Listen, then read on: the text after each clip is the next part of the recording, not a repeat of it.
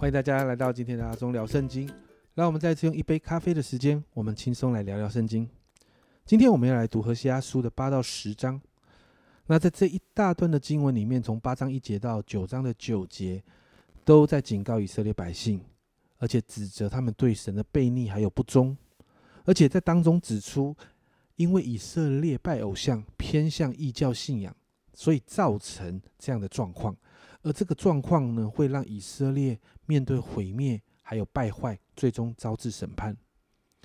在第八章的一开始的一到三节，我们就看到这个经文里面直直接就指出来百姓干犯律法的罪。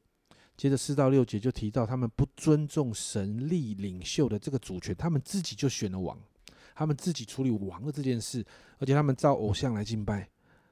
然后在七到十节呢，你看到他们在列国的关系当中，他们仍然选择依靠外邦神、外邦的国家，不愿意依靠神。所以在第七节哈提到那个结局是虚空的。第七节这样说：他们所种的是风，风就是没有抓不到的；所收的是暴风，所种的不成庄稼，不成不成禾稼，所啊就是发苗也不结实，即使结实，外邦人必吞吃。其实整个里头都看到就是虚空。最后，在十呃十一节到十四节提到，在错误的异教信仰里面，那个敬拜的仪式是一个愚蠢的行为，是犯罪的，是不讨神喜悦的。而接着，你看到九章的一到九节，你看到百姓啊，甚至用神所定的那个节期来成为那些外邦异教活动的运作的时机。所以，你知道那个败坏到一个地步，第九节就说了，以法莲深深的败坏。如在基比亚的日子一样，你在基比亚的日子，那个时候就是在四世纪那个年代，基比亚城有暴徒，然后做了做了很糟糕的事情。那个时候，整个以色列人甚至要灭掉他们。那在这里说到，如同基比亚的日子一样，耶和华必纪念他们的罪孽，追讨他们的罪恶。所以，从接下来从第九章的第十节到十一章的十一节。开始整个又进到另外一个段落，而在这个段落里面分成四个大段，每一个大段都谈论过去以色列跟神的关系，但是也掺杂着过去以色神呢对以色列其实做了很多很多很棒的祝福，带给以色列很很大的好处，但却提到百姓仍然背叛背叛神，因此每一个分段的结尾都会提到审判的事情。首先呢，第一个分段你看到从第。九章的十节到十七节，一开始形容以色列像葡萄树一样，也好像无花果树上面出熟的果子，哇，那是很美好的。但后来却去敬拜异教的神明，背叛了这位爱他们的神。所以在十六、十七节这里，以法莲受责罚，根本枯干，不能必不能结果，即或生产，我必杀他们所生所生的爱子，我的神必弃绝他们，因为他们不听从他，他们也必漂流在列国中。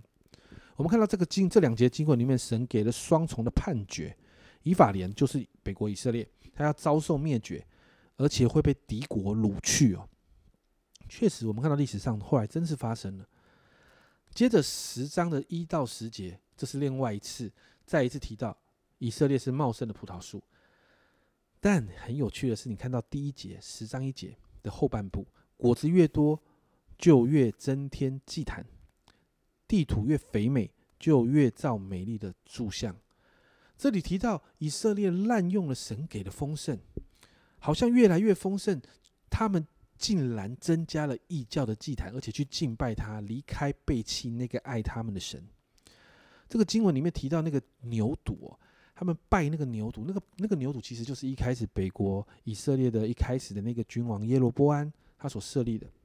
那这里说到神的审判来临的时候，这个牛犊会被毁坏，所以你看到在第九节、第十节那个地方，神又再一次宣告一个审判。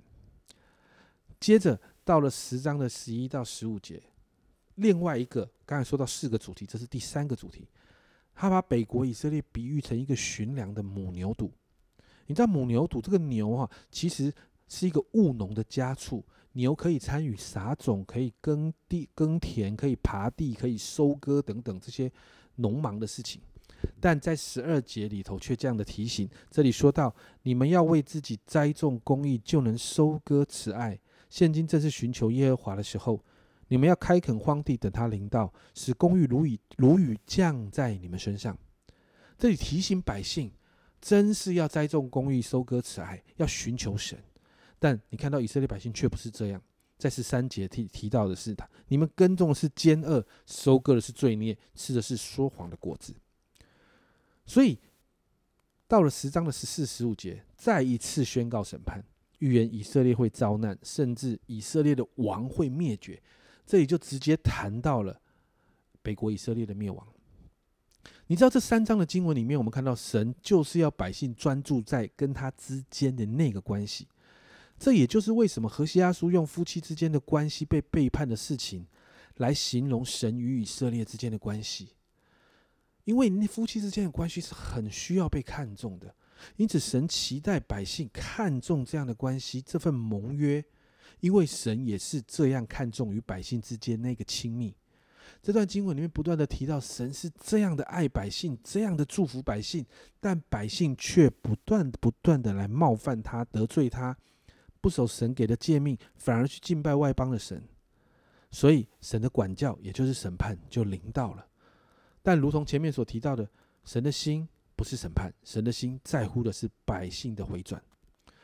所以今天我们为自己祷告，你知道神在我们生命中给的恩典，我们需要常常的数算，我们需要常常的感恩，因为这个会帮助我们知道一切都是从神来的。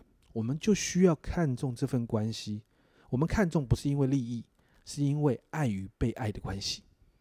神真的很爱属他的百姓，也期待百姓看看重这份爱的关系，愿意付代价来维持这样的关系。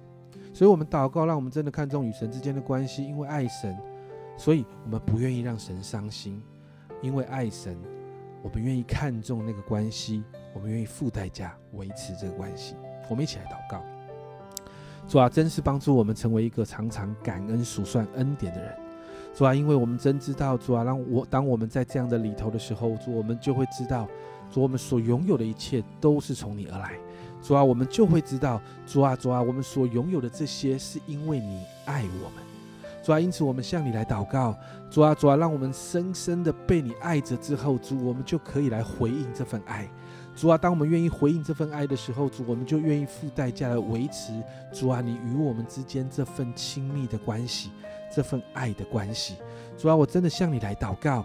主啊，主啊，你自己深深的来吸引我们。